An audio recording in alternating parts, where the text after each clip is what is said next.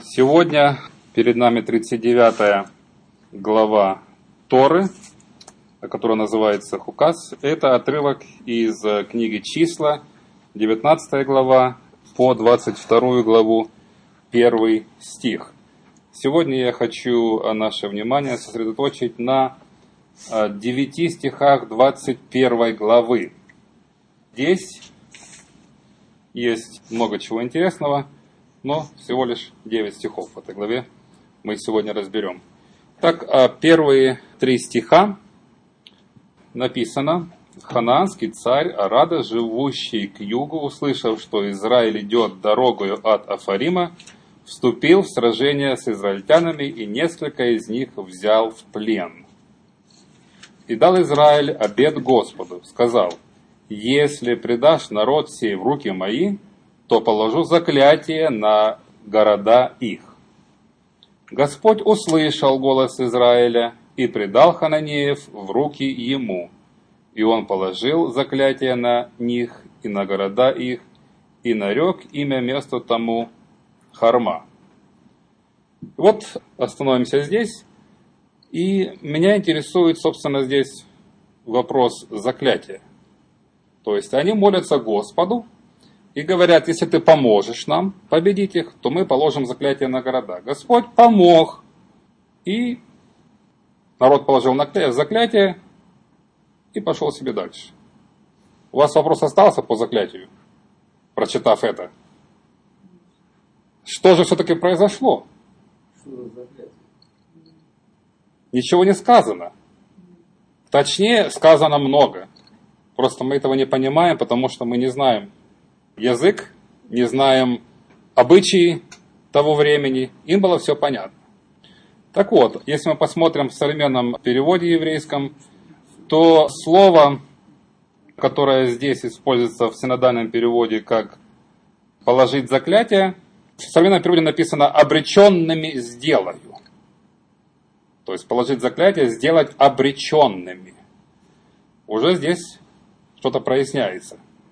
В переводе Кулакова, который я сегодня показывал в начале, написано «полностью изничтожим», то есть истребим города и людей. Потому, когда в третьем стихе мы читаем, что «и он положил заклятие на них», понятно, что происходит. Они уничтожили жителей всех, э, всех тех городов и, естественно, город. Комментатор Раши вот что говорит об этом слове заклятие. Это обреченное, посвященное Всевышнему. Нечто запрещенное человеку для использования. Поскольку оно Всевышнему посвящено, человек не имеет права этим пользоваться. И если это священное не может быть использовано по назначению, оно должно быть уничтожено. То есть оно принадлежит Богу, если люди не могут этим пользоваться, это священие должно быть уничтожено.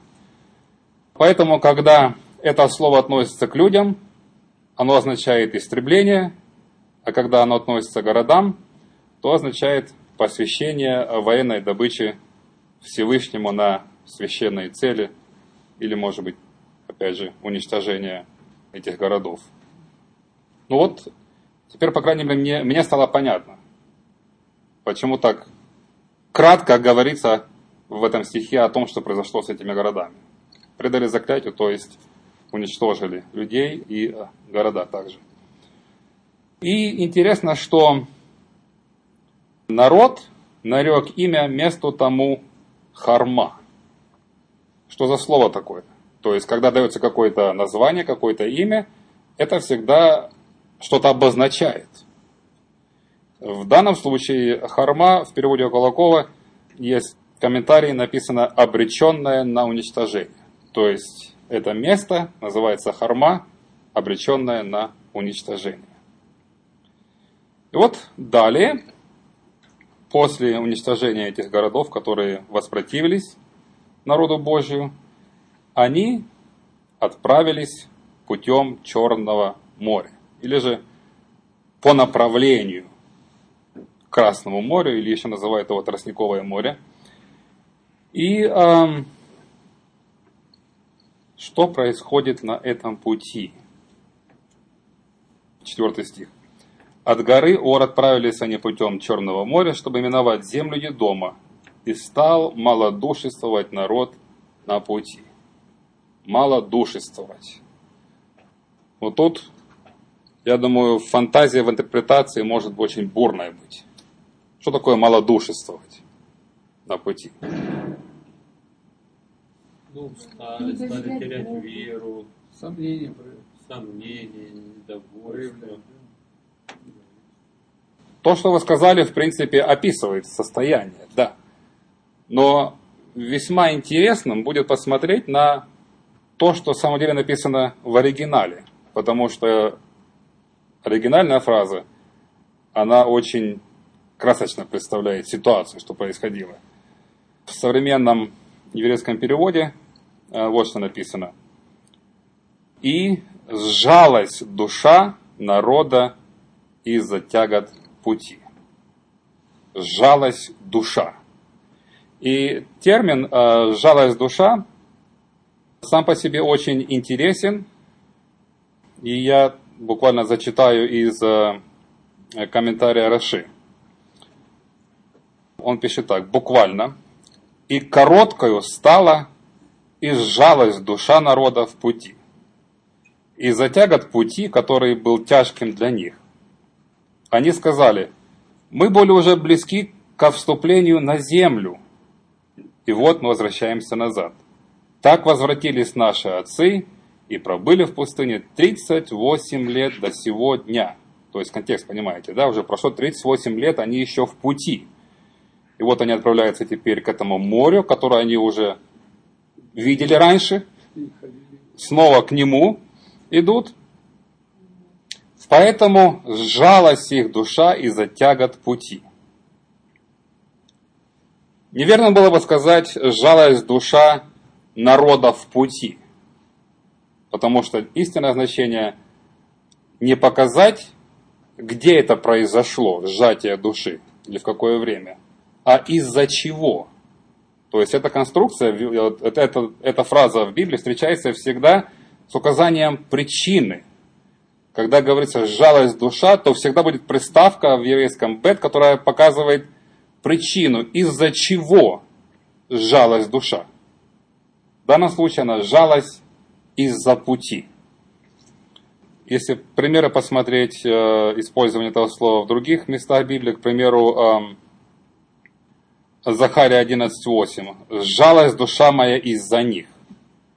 Или Судьи 10.16. «И сжалась душа из-за мук Израиля». То есть на все, что тяжко, невыносимо человеку, распространяется выражение «сжатие души». Ну, какое русское есть выражение на этот счет? Съежиться, да? Буквально вот сжалась, съежился, да? Итак, человек, на которого обрушились тяготы и беды, и разум которого недостаточно велик, чтобы это понять, чтобы это воспринять, у него в сердце не хватает места, и у него тогда сжимается душа. То есть ко всему тягостному, если мы даем дальше определение, подходит слово большой, великий. То есть когда какая-то великая скорбь, великая тяжесть на душе, тогда используется это выражение «сжалась душа». То есть когда уже терпеть больше невозможно и рассудком понять нельзя. Интересно, что у Кулакова так и написано, вместо малодушествовать переводится «люди стали терять терпение». Люди потеряли терпение, потому что уже прошло 38 лет, и только одни тягости и скорбь на пути. Я, в принципе, вполне понимаю их состояние. Не то чтобы соглашаюсь с тем, что у них душа сжалась, но понимать я их понимаю. И понимаю, потому что я, ну, может быть, только лишь частичку того, что они испытали, испытал сам.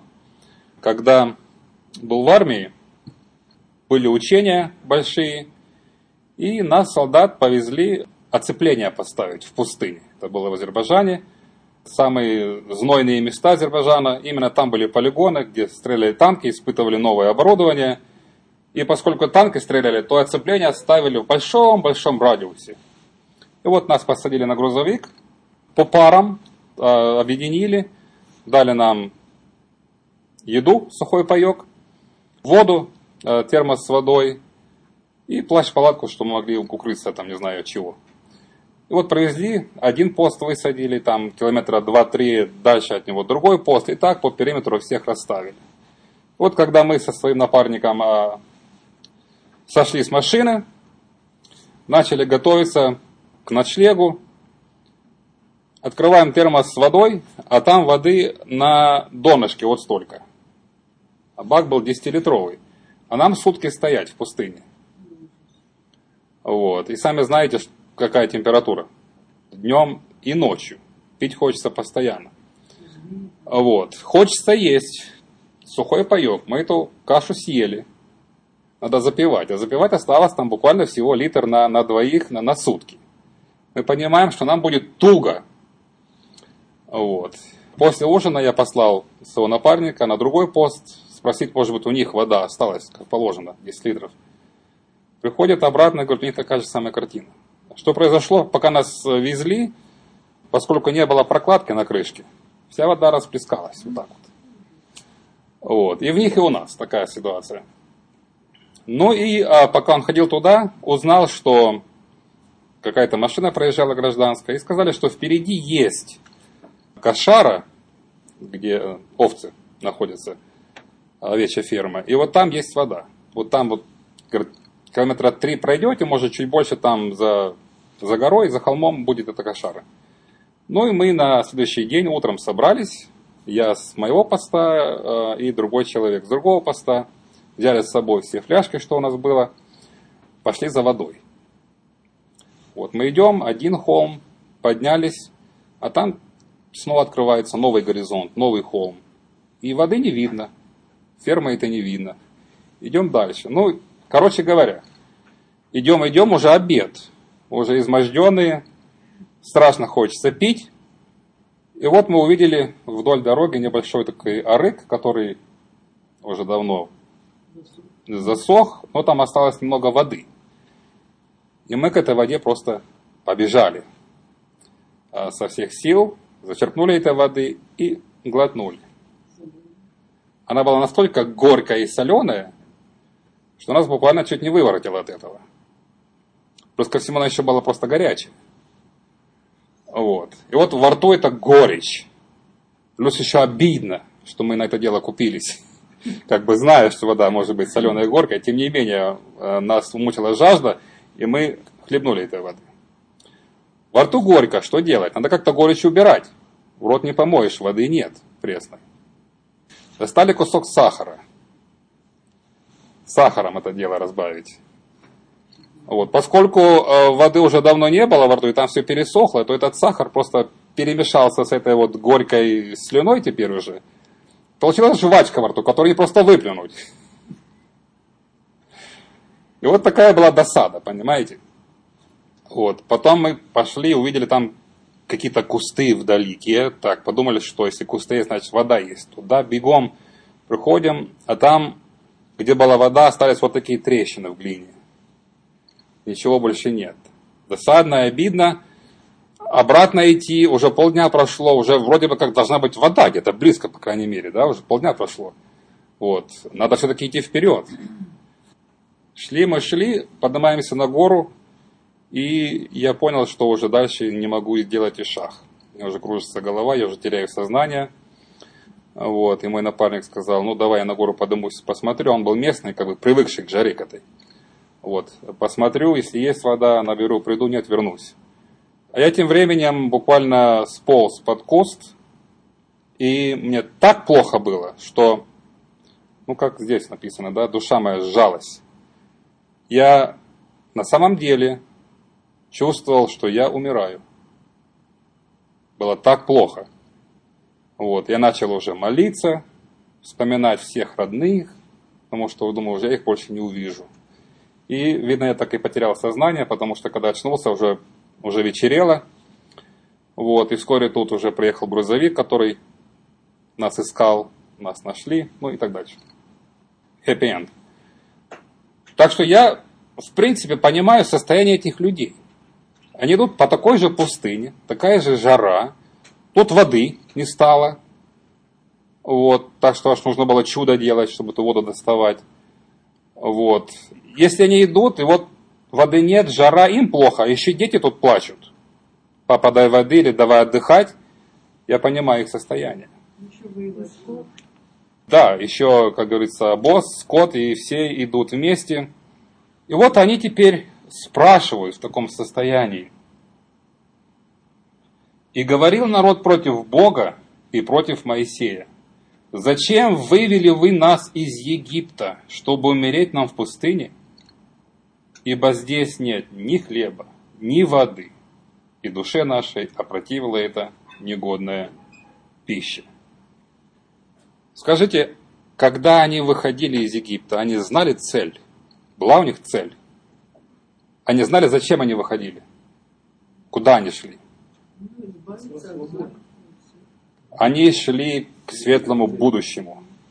Впереди земля обетованная, где течет молоко и мед, где хороший климат, где все есть, и главное, где свобода. Вот была цель. Вот эйфория какая была, да? Вперед, из рабства уходим. И вот теперь они спрашивают, зачем вы нас вывели погибать в этой пустыне? Это вопрос логичный? Если логически рассуждать, то нелогичный. Но учитывая, что у них душа сжалась, становится понятным. И вот тут меня наводит на мысль, такую мысль, что трудности продвижения к будущему делают трудности прошлого пустяком. Вот такой парадокс. Идут к светлому будущему, к свободе, но трудности на пути делают то, чтобы позади осталось пустяком. Они где были раньше? Кем они были? Рабами. Работали ни за что. Их там избивали. Да? Детей поубивали первородных. Жуть, что творилось, да? Они вот это уже не помнят.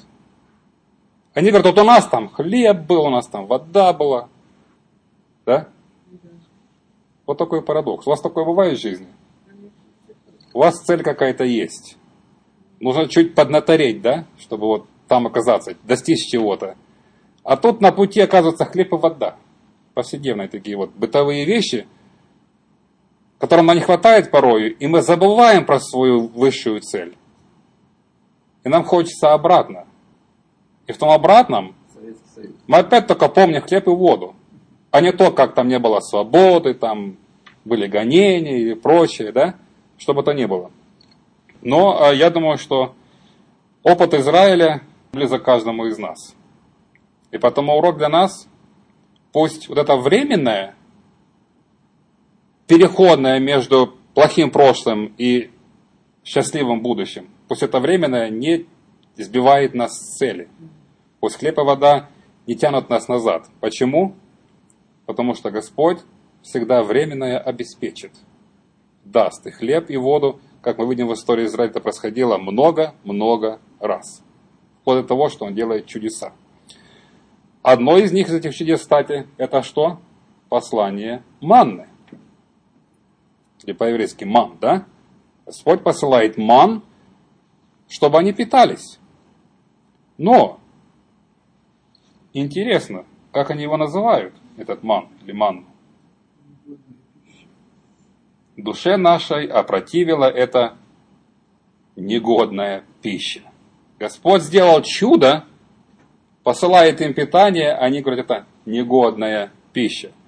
В переводе Кулакова э, написано этот жалкий хлеб. Интересно, что Санчина говорит на этот счет. Э, негодная пища на иврите лихем хаклакель буквально означает легковесный хлеб. Дело в том, что ман на самом деле была легковесной. Физически. Это была легкая еда. Предания говорят, что манна полностью усваивалась организмом. Все оставалось в организме, все усваивалось. Мана всегда хватало для того, чтобы каждый мог насытиться и восстановить свои силы, пишет Санчина. Каждый собирал по одному гомеру на, на каждого члена семьи. Это было знаком Всевышнего, что не количество насыщает, и не от качества пищи зависят физические возможности человека. То есть легковесного хлеба манны хватало им для жизни. Однако народ заявил, что ман, как источник энергии, пища недостаточная для человека, вынуждена выдерживать большую физическую нагрузку, которую сыны Израиля испытывали во время этих переходов по пустыне, пишет Санчина.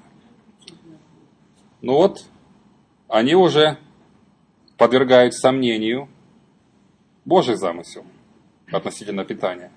Господь дал, что им было необходимо, что поддерживал их энергию, и я уверен, что там все люди были стройные. Не было худых, они получали достаточно питания в этой мане, достаточно энергии для путешествия, все хватало, и лишнего абсолютно ничего не было. Тем не менее, их это уже не устраивает. И вот реакция. Реакция Господа на такое злоречие, на такой ропот, на обвинение, на открытое обвинение против э, Господа и, и Моисея. Шестой стих. «И послал Господь на народ ядовитых змеев, которые жалили народ, и умерло множество народа и сынов Израилевых». Санчина пишет, э, что это были особые ядовитые змеи, а на иврите ханахашим, хастрафим. Глагол сараф имеет значение сжечь, спалить. То есть змеи, которые здесь называются хастрафим, они отличались тем, что их укусы были жгучими, вызывали боль подобно горению. И эта боль, она была внутренняя. Как только змея жалила, начиналось жжение внутри. Вот, это была страшная мука. То есть это были как бы огненные, змеи огненные укусы. Интересно, была ли опасность быть ужаленными змеями раньше, во время их путешествия? Все-таки уже 38 лет, по крайней мере, прошло, да? Была ли опасность быть ужаленными змеями или прочими ядовитыми тварями? В том-то и дело что Господь не допускал, Господь спасал их. Господь всегда был на их стороне. Не только давал им воду там и э, еду, Он их и от всех животных, от всех опасностей сохранял. И вот э, Второзаконие 8 глава, стих 15-16 зачитаю. «Который э, провел тебя по пустыне великой и страшной, где змеи, василиски, скорпионы, и места сухие, на которых нет воды, который источил для тебя источник воды из скалы гранитной, питал тебя в пустыне манною, которую не знали отцы твои, дабы смирить тебя и испытать тебя, чтобы впоследствии сделать тебе добро. Вот что делает Господь. Он их по пустыне провел, и ни одна опасная тварь их не ужалила, не укусил, все были живы и здоровы. Господь вел Откуда теперь эти змеи взялись? Они были, просто Бог убрал охрану. Бог убрал охрану, естественно, и, видно, там еще усилил порядки этих змеев, да? Потому что мы говорим о великом множестве народа, который погиб от этих э, укусов. А почему же змея все-таки? Вы не думали? Почему не скорпионов? Каких-то там еще ядовитых насекомых? Эдемский сад змей был. Так. Который Коль мы заговорили о Эдемском э, саде, помните, какое проклятие Господь изрек на, на, на змея? Что он сказал? На своей. Так, и да, это, это он говорит по человеку, что змей будет жарить пету. А что он змею сказал? Так, еще что? Ползать, еще что? Все будут его убивать. Прахом будешь питаться. Вы видели змея, который бы прах ел? Я видел, как они лягушек едят, мышей. А вот прахом я не слышал, да? То есть это образное выражение говорит, что это крайняя мера проклятия. Наивысшая мера проклятия. Землю будешь есть, да? То есть не о земле конкретно, не о питании с землей идет речь. Но тем не менее, фраза есть. прахом будешь питаться. И вот в еврейских преданиях э, вот что написано. Пусть же змей, некогда покаранный за злоречие, покарает распространяющих злоречие. Пусть же змей, для которого все виды пищи имеют один вкус, вкус земли, покарает неблагодарных, для которых одно манна принимает вкус многих яств. Поняли мысль? Еще раз прочитаю. Пусть же змей, для которого все виды пищи имеют один вкус, вкус земли, покарает неблагодарных, для которых одно манна принимает вкус многих яств. Теперь этот змей, это все как-то связано вот с ропотом по поводу еды, питья. И вот теперь этот змей карает их. Интересная мысль. То есть у Бога ничего напрасного не бывает, да? Мог бы скорпионов послать, но он это вот под текстом дает. Змея Сидема, проклятие оттуда началось и здесь продолжается на них. И вот дальше реакция народа нам понятна. Куда они обращаются? Куда они идут? Кому? Моисей сидит у святилища. Бегут к нему. Человека, которого только что они проклинали вместе с Господом. Проклинали обоих. Теперь они говорят ему, согрешили мы, что говорили против Господа и против тебя. Помолись Господу, чтобы он удалил от нас змеев. И помолился Моисей о народе. Вот тут есть о чем поговорить. Сначала э, обратим внимание на, на то, что Санчина комментирует. Мидраш выводит из этого отрывка Торы правила поведения, которого должен придерживаться каждый еврей. Если у тебя попросили прощения, ты не должен быть жестосердечным и отказывать обидчику. Следует вести себя подобно Маше. Люди говорили о нем дурное, но в ту минуту, когда они оказались в опасности и пришли к нему, он с готовностью стал молиться об их спасении. Вот характер Моисея меня всегда восхищает. Он назван Библией наикратчайшим человеком. На его месте, наверное, многие люди поступили бы совершенно иначе когда к ним пришли бы и сказали, заступись, помолись, какая была бы реакция первая? Наверное, какое-то злорадство, да? Ага, попались. А я вам говорил, не боялись?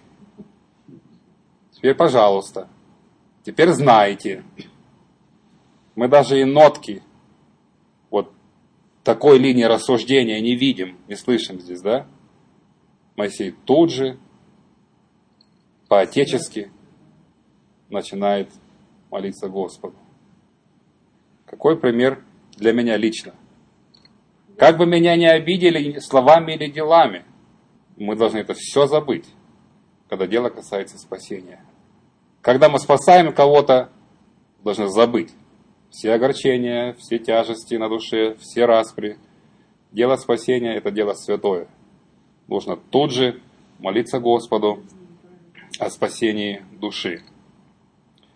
Но тем не менее, Господь сказал ему сделать змей повесить его на, на древке, как знамя, и сказал, чтобы народ приходил и э, всего лишь посмотрел на змея, чтобы спасти, чтобы исцелиться.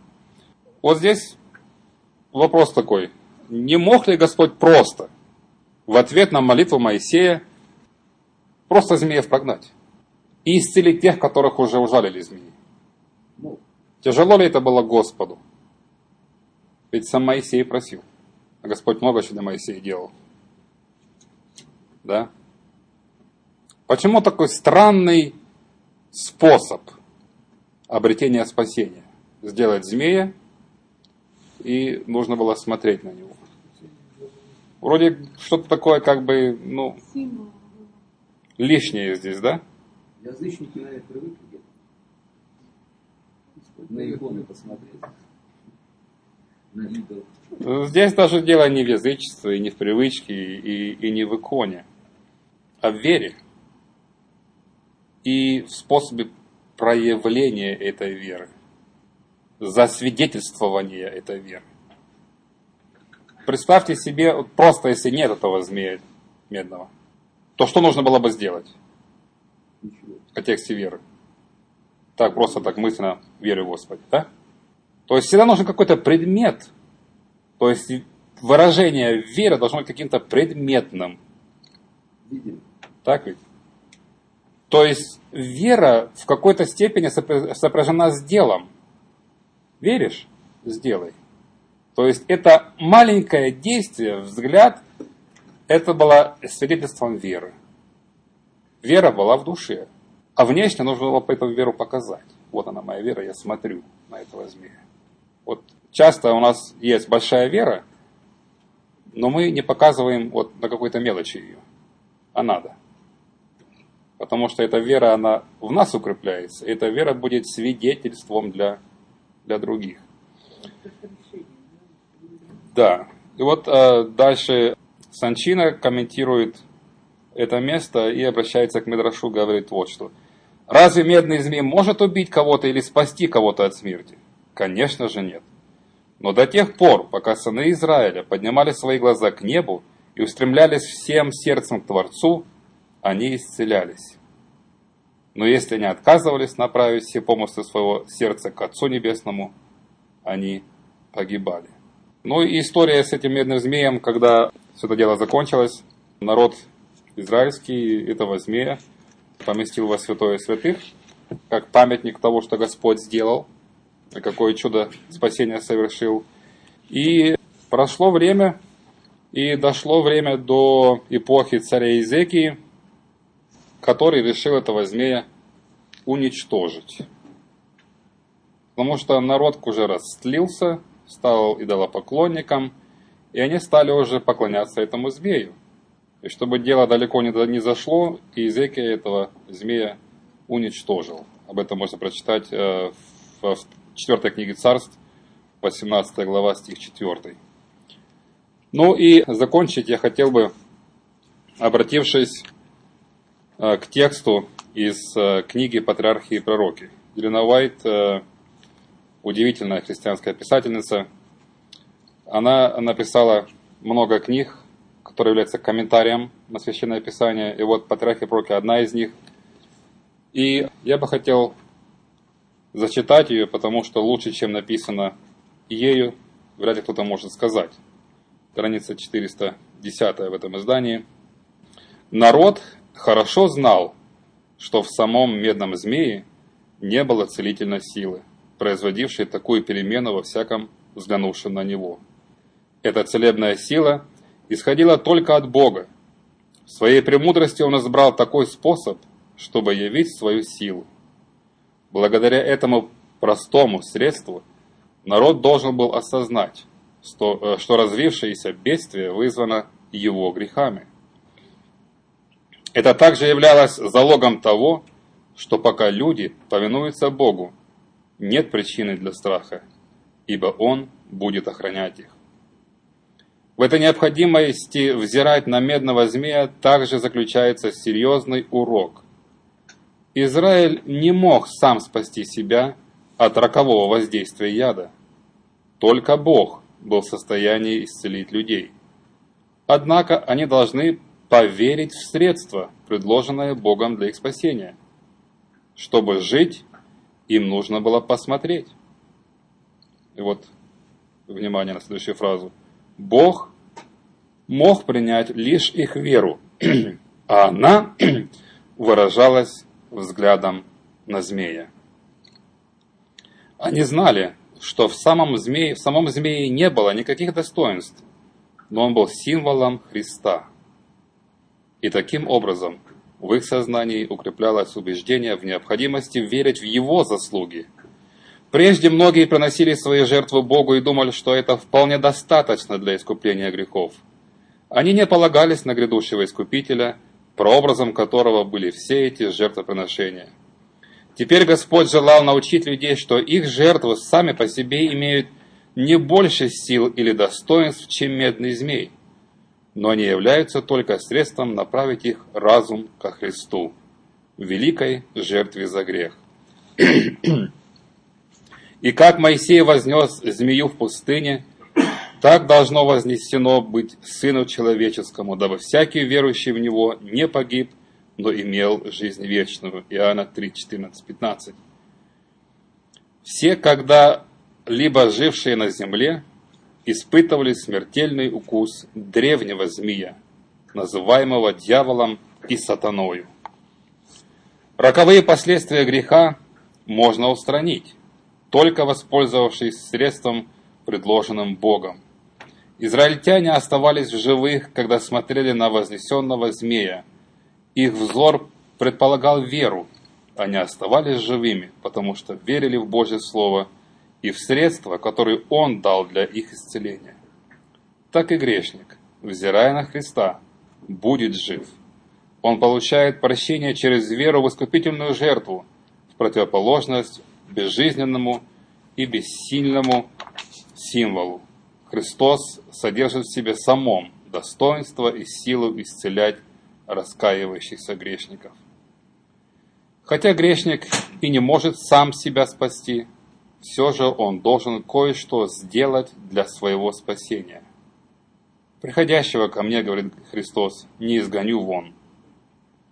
Но мы должны прийти к Нему, и раскаиваясь в наших грехах, мы должны верить, что Он принимает и прощает нас.